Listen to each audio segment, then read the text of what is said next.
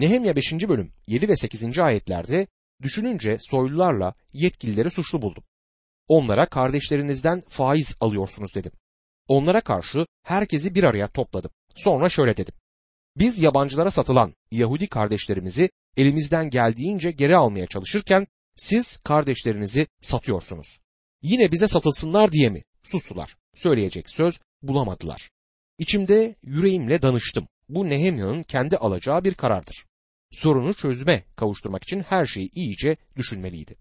Nehemya bu soyluları ve hükümet görevlerini yapmış oldukları bu iş nedeniyle açıkça azarlamaktadır. Bu yanlışı yapanları herkesin önünde eliyle göstererek açığa çıkarmış, onları herkesin önünde rezil etmişti. Bugün de benzer şeyler yapanları insanlar önünde açıkça teşhir etmek gerekir ki bir daha yapmasınlar. Yine inanlı topluluklarında dürüst olmayan, saman altından su yürütmeye çalışan iki yüzler ortaya çıkarıldığı zaman bir an önce disiplin altına alınıp uzaklaştırılmalıdır. Her çeşit kötülük gün ışığına çıkartılmalıdır. Nehemya kardeşlerinin gizlice sürdürdükleri işleri bir bir açığa çıkarttı. Çok öfkeliydi. Bazıları İncil öfkelenmeyin diyor diye itiraz edebilir. Gerçeği çarptırmasınlar. Elçi Pavlus Efesliler dördüncü bölüm yirmi altıncı ayette öfkelenin ama günah işlemeyin diye yazmaktadır. Öfkelendiğiniz şeyin nedeni çok önemlidir. Kendi çıkarınız için öfkeleniyorsanız bu yanlıştır. Ama eğer Tanrı'nın programı, onun yüceliği engelleniyor ve onun adına zarar getirildiği için öfkeleniyorsanız bu durumda günah işlemeden öfkelenebilirsiniz. Nehemya, Yahudi kardeşlerinin hayatında ortaya çıkardığı günahları hasır altı etmeye kalkışmadı. Tarafsız kalmadı. Açıkça, hiç çekinmeden gerçeği kardeşten ve bu suçu işleyenleri herkesin önünde bir güzel rezil etti. Böyle yapmakla bence çok iyi yaptı. Bizler de inanlı topluluklarımızda yanlış bir şey gördüğümüz zaman haklı bir öfke gösterebilmeliyiz. Yanlış yapan kişiyi görmemezlikten gelip yaptığı günahı hiçbir şey yapmamış gibi değerlendiremeyiz. Bazıları kilisede sorun yaratmak istemedikleri için sorunun üstüne yürümekten kaçınırlar. Bu çok yanlıştır. Topluluğunuzda birinin günahını, yanlışını gördüğün zaman üzerine gideceksin. En azından topluluğun önderlerini bundan haberdar etmelisin. Bu bir disiplin sorunudur. Önlem alınmazsa topluluk ileride daha büyük yaralar alabilir. Çünkü bu şeytanın bir işidir. Şeytan topluluğu dağıtmak, bölmek ve kardeşler arasında düzensizlik yaratmak ister. Onun amacı İsa Mesih'e ait olan şeylere zarar getirmek, leke sürmektir. Bugün cesur olmalıyız. Kilise bugün yeryüzünde saygınlığını yitirmiş durumda olmamalıdır. Her çeşit günaha, saygısızlığa ve yanlışlığa bir kilisede göz yumuluyor ve insanlar işledikleri günahlar nedeniyle azarlanmıyorsa ve tövbeye çağrılmıyorlarsa geleceğimiz sonuç budur. Tanrı'nın kutsal ruhu gelenekçi bu tür kiliselerden çok İncil'in öğretişlerine açık, yeniden doğuşu ve tövbeyi öğreten İncil'i kiliselerde çalışmaktadır. Diğerleri ruhban sınıflar, gelenek ve görenekleri kiliselerde İncil'den daha önemli görerek ne yazık ki vakit kaybetmektedirler. Kiliselere katılan ismen Hristiyan cemaatleri İncil'in gerçeklerinden haberdar etmeyerek onların ruhsal yönde birçok değer ve zenginlikten yoksun yaşamalarına neden olmaktadırlar. Orta Doğu ülkelerinin birinde vaizin biri bir keresinde bana şöyle söyledi. Hristiyan kiliselerindeki ruhsal kuraklık, ikiyüzlülük ve gelenekçiliği görüp de İsa Mesih'in çağırdığı yaşamın böyle kuru bir yaşam olduğunu düşünüp Rab'be gelmek istemeyen insanları görünce çok üzülüyor ve öfkeleniyorum. Haklı olabilir ama dünyada hala gerçeği araştıran, gerçeği öğrenmek isteyen insanlar var. Bizim söylediğimiz şeylerde samimi olup olmadığımızı bilmek istemektedirler. Biz her zaman insanları Mesih'e bakmaya çağırmalıyız. Onda hiçbir hata bulamayacaklardır. Biz de hatalarımızdan mümkün olduğunca uzaklaşmalı, daha kusursuz bir hayat yaşamaya çalışmalıyız. Yanlışları görünce de bunları hasır altı yapacağımıza, bunları giderecek önlemler almalı, ilgili kimselere gerekli uyarılarda bulunmalıyız. Böyle davranmadığımız sürece korkak inanlar olarak kalırız. Ama Nehemya korkak değildi. Gereken neyse onu yaptı. Nehemya kardeşlerinin işlediği günahları hiç çekinmeden herkesin önünde açıkça söylemiş, hiç kimse de ona karşı tek bir söz dahi edememişti. Nehemya oradayken seslerini çıkarmayanlar daha sonra yine ortalığı karıştırmaya ve Şuşan'daki saraya geri döndüğünde dahi Nehemya'nın başına türlü işler açmaya devam edeceklerdi. Ama tüm bu direniş ve karşı durmalara rağmen Nehemya başladığı işi, Yeruşalim'in duvarlarını örmeyi tamamlayacak ve yaşadığı günlerde kendi kuşağında Rab'be hizmet etmeyi sürdürecekti. Nehemya beşinci bölüm dokuzuncu ayette "Sonra yaptığınız doğru değil dedim. Düşmanlarımız olan öteki ulusların aşağılamalarından kaçınmak için Tanrı korkusuyla yaşamanız gerekmez mi?" diye soruyor Nehemya. İsa Mesih'e bugün küfredilmektedir. Niçin küfredilmektedir? Acaba kilisenin durumu nedeniyle küfrediyor olabilirler mi? İnanların yaşamlarındaki günahlar nedeniyle İsa Mesih'e küfrediyor olabilirler mi? Yoksa senin ve benim yüzümden mi küfrediyorlar? Bu soruları hepimiz kendimize sormak zorundayız. Nehemya onlara şöyle diyordu: "Bakın, yaptığınız şeyler yüzünden düşmanın hakaret ve küfürleriyle karşı karşıya kalıyoruz. Bunlar hep sizin yüzünüzden oluyor." Nehemya çok haklıydı. Nehemya beşinci bölüm onuncu ayette "Kardeşlerim, adamlarım ve ben ödünç olarak halka para ve buğday veriyoruz. Lütfen faiz almaktan vazgeçelim." diyor. Nehemya bundan para kazanabilirdim diyor. Nehemya burada gerçek bir sınavla karşı karşıyadır. Elinde bulundurduğu mevkiyi para kazanmak, rüşvet yemek için kullanmıyordu. Toplumumuzda rüşvet alıp vermek ekmek peynir gibi sıradan bir şey olmuştur. Bu işin sonu nereye kadar gidecek diye düşünüyorum. İnsanların varsa yoksa her şeyi para olmuş durumdadır. Para için adam karısını, kızını dahi satıyor. Her çeşit pislik ve kötülük sırf bu para sevgisi nedeniyle yaşanmaktadır. Bazen birisi çıkıp "Para için yapmayacağım hiçbir şey yoktur" der. Günümüzde hemen hemen herkes bu duruma gelmiştir. Nehemya beşinci bölüm on birinci ayette "Tarlalarını, bağlarını, zeytinliklerini, evlerini onlara hemen geri verin.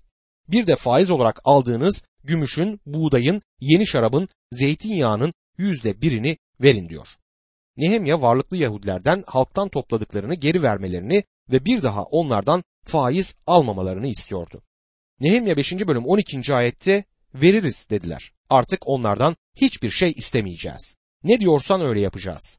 Kahinleri çağırdım ve yetkililere kahinlerin önünde verdikleri sözü tutacaklarına ilişkin ant içirdim. Nehemya'yı gerçekten seviyorum. Ben sizin ağzınızla verdiğiniz sözlere inanmıyorum" diyor. Bu söylediklerinizin altına imzalarınızı da atmalısınız. Ettikleri andı yazılı bir belge halinde elinde tutmak istiyordu Nehemya. Onlara tam güvenmiyordu ya da en azından işi sağlam almak istiyordu. Sanımca iman hizmetim süresince yaptığım en büyük hata bazı inanlara inanmış olmamdır. Bunu söylemek hoşuma gitmiyor ama başımdan geçtiği için söylemek isterim. Kim olursa olsun bir Mesih inanlısının verdiği söze inanabilmemiz gerekmektedir. Ama bazı durumlarda bunun böyle olmadığını maalesef gözlemledik. Dürüst olmasını beklediğimiz Mesih inanlarının bazıları kişiliklerindeki bozukluklar ve eksiklikler nedeniyle güvenilmez olduklarını verdikleri sözleri tutmamakla gösterirler. Nehemya pratik zekalı bir kişiydi. Sorunlara köklü bir çözüm getirmeliydi. Bu nedenle kalıcı bir çözüme kavuşabilmek için Yahudilere, kredi açan varlıklı Yahudilere "Tamam, aldığınız şeyleri geri vereceğinize söz veriyorsunuz ama ben sırf sizin bu sözünüze güvenmiyorum. Verdiğiniz bu sözü noter huzurunda tekrar yazılı olarak verip altına imzanızı atmanızı istiyorum. Ne olur ne olmaz. İşi sağlama almalıyız" diyordu.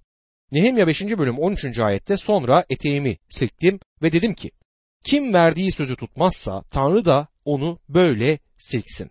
Malını mülkünü elinden alsın. Tam takır bıraksın." Herkes buna amin dedi ve Rab'be övgüler sundu ve sözlerini tuttular.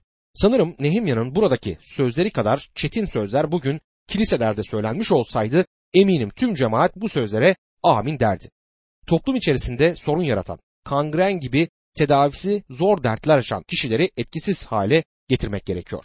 Ters durumda toplumun her katmanı bu mikroplardan büyük zarar görür. Kangren olan yerin kesilip atılması gerekiyor. Nehemya burada aynen bunu söylüyordu. Bu tür kimseleri resmen lanetliyordu. Çok dramatik bir görüntüdür ama başka çaresi yoktu. Nehemya hemen eteğini silkti. Anımsayacağınız gibi Nehemya kralın sarayında bir görevliydi ve kendisine özgü bir üniforması vardı.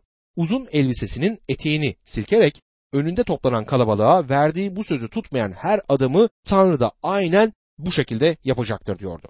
Bu sözler çetindir. Galatyalılar beşinci bölüm on ikinci ayette "Aklınızı çelenler keşke kendilerini hadım etseler" diye yazmaktadır. Elçi Pavlus burada Galatya'daki inanlar topluluğuna yeniden yasa kurallarını empoze etmek isteyen yasa yanlısı Yahudilerin kesilip atılmalarını arzuluyordu. Çünkü bunlar Galatya'daki Mesih inanlarına büyük zarar veriyorlardı ve bir an önce etkisiz hale getirilmeliydiler. Bunlar gerçekten ağır sözlerdir ama bazen de çok gereklidir. Şimdi de Nehemya'nın özel yaşamlarından bazı kesitlere bakacağız. Nehemya beşinci bölüm on dördüncü ayette Yahuda'da valilik yaptığım on iki yıl boyunca ilk atandığım günden son güne kadar Artahşasta'nın krallığının yirminci yılından otuz ikinci yılına dek ne ben ne kardeşlerim valiliğe ayrılan yiyecek bütçesine dokunmadık diyor. Nehemya'nın kraldan maaş alma hakkı vardı ama o bu hakkını kullanmadı. Nehemya beşinci bölüm on beşinci ayette benden önce görev yapan valiler halka yük oldular. Onlardan kırk şekel gümüşün yanı sıra yiyecek ve şarap da aldılar. Uşakları bile halkı ezdi. Ama ben Tanrı'dan korktuğum için böyle davranmadım diyor. Nehemya'dan önceki valiler maaşlarını almışlardı ama Nehemya maaş almayı reddetti. Nehemya beşinci bölüm on altıncı ayette surların onarımını sürdürdüm. Adamlarımın hepsi işin başında durdu. Bir tarla bile satın almadık diyor. Nehemya kendisine hiçbir gayrimenkul dahi satın almamıştı. Tarla, arsa, bina ve inşaat gibi şeylere hiç bulaşmadı. Evet, elinde tuttuğu devlet makamını kendi şahsi çıkarları doğrultusunda kullanmamıştı. Keşke bugün bizim politikacılarımız ve bürokratlarımız da birazcık Nehemya'dan ders alabilselerdi. Nehemya beşinci bölüm on yedinci ayette çevremizdeki uluslardan bize gelenlerin dışında Yahudilerden ve yetkililerden yüz elli kişi soframa otururdu diyor. Nehemya yüz elli kişilik misafir grubunu sürekli olarak kendi sofrasında ağırlıyordu. Öte yandan diğer çevre ülkelerden Yeruşalim'e yerleşmek için gelen ama henüz kalacak yerleri olmayan Yahudileri de kendisi konuk etmekteydi. Öyle anlaşılıyor ki bütün bu masrafları kendi şahsi hesabından karşılamaktaydı. Bu özellikleriyle diğer valilere hiç benzemediği ortadadır. Nehemya beşinci bölüm on sekizinci ayette benim için her gün bir boğa, altı seçme koyun, tavuklar kesilir, on günde bir de her türden bolca şarap hazırlanırdı. Bütün bunlara karşın valiliğin yiyecek bütçesine dokunmadım. Çünkü halk ağır yük altındaydı diyor. Nehemya vali için ayrılan yiyecekleri dahi kabul etmedi. Çünkü yüreği bu ağır işlerde çalışan kardeşleriyle beraberdi. Nehemya beşinci bölüm on dokuzuncu ayette ey Tanrım bu halk uğruna yaptıklarım için beni iyilikle an diyor. Nehemya gerçekten eşsiz bir karakterdir. Halkı için kaygı çekiyordu ama onlar onu unutacaklardı. Üzücü bir şey ama gerçek budur. Çok ünlü kişiler insanların kendilerini kısa zamanda unuttuklarına tanık olmuşlardır. İnsanların hafızaları bazı şeyleri uzun süre tutmaz. Birçok şey zamanla unutulup gitmektedir. Ama Nehemya Tanrı'dan kendisini anmasını, hatırlamasını istiyordu. Ey Allah'ım bu halk uğrunda yaptığım her şeyi benim için iyilikle hatırla diye dua ediyordu. Hamdolsun Tanrımız günahlarımızı bir daha asla hatırlamazken yaptığımız iyi ve yararlı işleri her zaman hatırlayacaktır. Ve hatta o bütün bu iyi şeyleri bir kitaba kaydetmektedir. Nehemya altıncı bölümde zorlu direnmeye karşın duvarların yapımının bitirildiğini görüyoruz. Nehemya'nın Yeruşalim duvarlarının yeniden örülmesi sırasında akla gelebilecek her çeşit direnişle karşı karşıya geldiğini gördük. Şeytan Nehemya'yı düşürmek ve yapmakta olduğu işten alıkoyabilmek için elinden gelen her çeşit hile ve düzene başvurdu. Şeytan bugün de bizlere karşı aynı hile ve düzenleri kullanmaya devam etmektedir. Ne var ki çoğu zaman şeytan galip gelirken kaybeden taraf bizler oluyoruz. Oysa Tanrı bizim kaybetmemizi istemez. Şeytana karşı olan mücadelemizde Tanrı kazanabilmemiz için gerekli olan her şeyi bize vermiş olmasına rağmen bizler hala kaybetmeye devam ediyoruz. Ama Nehemya kaybetmemişti. Nehemya altıncı bölüm birinci ayette surları onardığım, gediklerini kapadığım haberi Sanballat'a, Toviya'ya, Arap Geşem'e ve öbür düşmanlarımıza ulaştı. O sırada kapı kanatlarını henüz takmamıştım diyor. Nehemya'nın dürüstlüğünü fark ettiğinizi düşünüyorum. Şöyle diyor, ancak o vakte kadar kapılara kanatlar takılmamıştır. Bu özelliğiyle Nehemya, İsa Mesih'in on iki öğrencisinden biri olan ve kendisinde hiçbir hile bulunmayan saf Natanyel'e benzemekteydi. Nehemya pek öyle zeki, kurnaz biri değildi. Gizli kapaklı bir şeyi yoktu. Her şeyde açık sözlüydü. Ne var ki bugün Rabbin işinde birlikte çalıştığımız bazı kişiler bize anlatmaları gerekenleri yeterince anlatmıyorlar. Bu nedenle bizim için çok önemli olabilecek kimi ayrıntıları duymaktan mahrum kalıyoruz. Dürüstlük ister iş dünyasında, ister sosyal gruplaşmalarda, isterse de inananlar topluluğunda olsun kesinlikle ihtiyaç duyulan çok önemli bir erdemdir. Tabii bunu gösterirken pervasız ve kaba olmamanız gerekir. Eğer bir kadınla tanıştırılıyorsanız, kadın güzel değilse ona güzelsiniz dememelisiniz. Onu alaya almanıza gerek yok. Çünkü kadın kendisinin güzel olmadığını zaten biliyordur. Bu nedenle insanlarla olan ilişkilerimizde daha dürüst, daha açık ve daha güvenilir olmamız gerekir. Sanballat, Toviya, Geşem ve diğer düşmanlar duvarların tamamlandığı haberini aldıkları zaman Nehemya gerçeği dürüst bir şekilde dile getirerek kapıların henüz takılmadığını, onlara giden bu haberin biraz abartılmış olduğunu söylüyordu. Kapılar henüz takılmamıştı. Duvarlar örülüp tamamlanmıştı ama kapılar henüz takılmamıştı. Nehemya'nın açık sözlülüğü ve dürüstlüğü onun en büyük özelliklerinden birisiydi. Gerçek neyse onu söylüyordu. Eksik ya da fazla anlatmaya gerek duymuyordu. Nehemya altıncı bölüm iki ve üçüncü ayetlerde Sanballat ile Geşem bana haber göndererek gel Ono vadisindeki köylerden birinde buluşalım dediler. Bana kötülük yapmayı düşünüyorlardı. Onlara haberciler göndererek büyük bir iş yapıyorum. Gelemem dedim. Yanınıza gelirsem işi bırakmış olurum. Niçin iş dursun?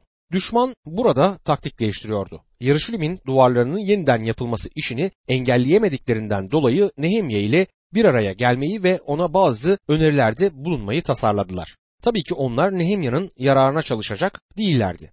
Düşüncelerinde kötülük vardı. Ama bunu açıktan açığa belli etmek istemiyorlardı. Bu şeytanın en eski yöntemlerinden birisidir. Onlara karşı savaşamıyorsan onlara katıl taktiği. Nehemya ile onu ovasında bir köyde görüşmek istiyorlardı. Nehemya onların bu davetini hemen geri çevirdi. Üstelik Ono ovasında ne işim varmış diyerek. Kendisi hakkında kötülük düşündüklerinin farkındaydı. Nehemya ona karşı pusu kurmayı ve onu kılıçtan geçirip öldürmeyi tasarladıklarını biliyordu. Düşmanla fazla yüz göz olmaya hiç gerek yoktu. Onlara haberciler göndererek şöyle diyor. Burada büyük işlerle meşgulüm. Kusura bakmayın, gelemeyeceğim. Düşman taviz vermek istiyor fakat Nehemya hayır diyerek yanaşmıyordu. Bugün de inanlı topluluklarında uzlaşma arayan bazı kişiler bulunmaktadır. Onlarla tanışıp bir uzlaşma zemininde bir araya gelmedikçe sizin dogmatik ve bağnaz olduğunuzu söyleyeceklerdir. Ben bu tür insanlarla bir araya gelmeye yıllar önce son verdim. Bugün sadece ve sadece İsa Mesih'in etrafında benimle bir araya gelmek isteyen insanlarla bir araya geliyorum.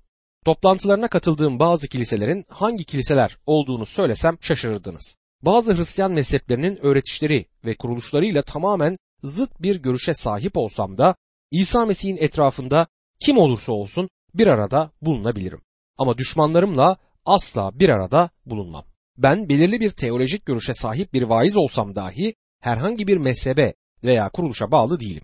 Sonuç olarak Tanrı sözünü kabul eden, İsa Mesih'in tanrılığına inanan ve onun bizim günahlarımız için öldüğüne iman eden herkesle taşıdığı etikete bakmaksızın bir araya gelebilirim.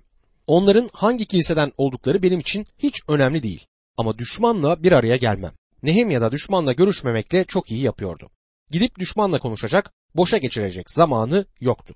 Tanrı'ya ait olanların şeytana ait olanlarla uzlaşmaları, uyum içerisinde yaşamaları gerekmiyor. Nehemya üzerinde durduğu imandan herhangi bir ödün vererek düşmanla uzlaşmaya yanaşmadı. Bu konuda ona gerçekten hayranım. Bizler de düşman karşısında onun takındığı bu tavrı takınmalı, ne pahasına olursa olsun düşmanla uyuşma yoluna gitmemeliyiz. Nehemya altıncı bölüm dört ve beşinci ayetlerde bana dört kez bu haberi gönderdiler. Ben de hep aynı yanıtı verdim. Sanballat beşinci kez aynı öneriyle habercisini gönderdi. Habercinin elinde açık bir mektup vardı diyor. Düşman vazgeçecek gibi değildi. Hiçbir zamanda vazgeçmez. Her zaman yeni bir taktikle saldırmayı tasarlamaktadır. Gerçekten Nehemya ile dost olup anlaşmayı istiyorlar mıydı? Duvarların tamamlanabilmesi için Nehemya'nın Yeruşalim'de olması kesinlikle şarttı. Onsuz bu büyük iş büyük bir gecikmeye uğrardı. Düşmanın yazıp gönderdiği mektup yumuşak ve nazik bir dille yazılmıştı ama bu bir tür oltanın ucundaki yeme benziyordu.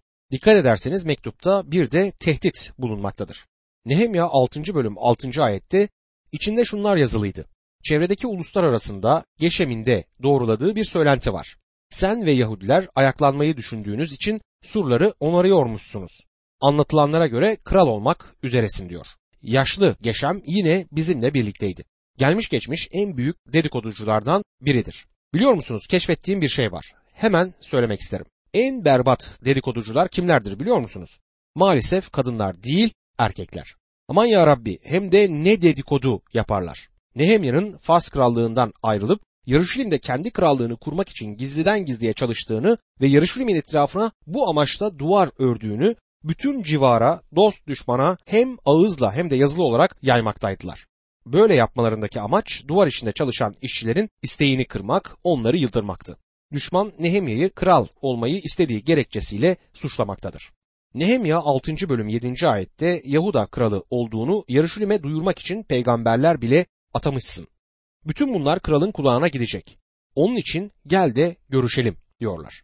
Düşman Nehemya'yı sadece kral olmayı istediği için suçlamaz ama söylediği sözleri desteklemeleri için peygamberler tuttuğu gerekçesiyle de suçluyorlardı. Gerçekten Nehemya ile ilgili gerçek dışı çirkin dedikodular yapılmaktaydı. Mektuptan anlaşılacağı gibi düşman bu dolaşan sözlerin doğru olup olmadığını öğrenmeye çalışıyordu. Eğer doğruysa Fars kralını bu gerçeklerden haberdar edeceklerini söylüyorlardı. Nehemya'yı köşeye sıkıştırıp kendileriyle görüşmesini sağlamak amacındaydılar. Nehemya altıncı bölüm sekizinci ayette ona şu yanıtı gönderdim. Söylediklerinin hiçbiri doğru değil. Hepsini kendin uyduruyorsun. Nehemya'nın düşmana verdiği yanıt şudur. Beni yapmış olmamla suçladığınız şeyleri siz hiç kimseden duymadınız. Bunları siz kendi kafanızdan uydurdunuz. Nehemya onlara nazikçe yalan söylüyorsunuz demektedir. Nehemya altıncı bölüm dokuzuncu ayette hepsi bizi korkutmaya çalışıyorlardı. İşi bırakacaklar, onarım duracak diye düşünüyorlardı ama ben Tanrım ellerime güç ver diye dua ettim diyor. Bu sorunla karşılaşan Nehemya hemen Rab'be yönelerek ona şöyle diyor. Ya Rab, düşman bütün bunları beni yıldırmak ve senin işini yarıda bırakmak için yapıyor. Şimdi benim ellerime kuvvet ver. Nehemya altıncı bölüm on ve on birinci ayetlerde bir gün Mehetavail oğlu Delaya oğlu Şemaya'nın evine gittim. Evine kapanmıştı. Bana Tanrı'nın evinde tapınakta buluşalım dedi. Tapınağın kapılarını kapatalım çünkü seni öldürmeye gelecekler. Gece seni öldürmeye gelecekler. Ona ben kaçacak adam değilim dedim. Benim gibi biri canını kurtarmak için tapınağa sığınır mı? Gelmeyeceğim. Sahte bir peygamber olan Şemaya, Nehemya'nın can güvenliğiyle ilgileniyormuş gibi görünüyordu. Güya düşmanlar geceleyin gelip Nehemya'yı öldüreceklermiş. Şemaya verdiği bu sahte haberle vali olan Nehemya'yı güya korumak istediğini belirtir. Nehemya sadece tapınağın içinde güvenlikte olabilirdi. Şemaya, Nehemya'dan sadece korkakların yapabileceği bir şey yapmasını ister. Ama unuttuğu bir şey vardı. Nehemya'nın ruhsal anlayışını hesaba katmamıştı. Nehemya altıncı bölüm on iki ila on dördüncü ayetler arasında anladım ki onu Tanrı göndermemiş. Bu sözleri bir peygamber gibi benim kötülüğüm için söylemişti. Toviya ile Sanballat onu satın almışlardı. Bu yolla gözümü korkutup bana günah işleteceklerini düşünüyorlardı. Böylece beni kötülemek için ellerine fırsat geçmiş olacaktı.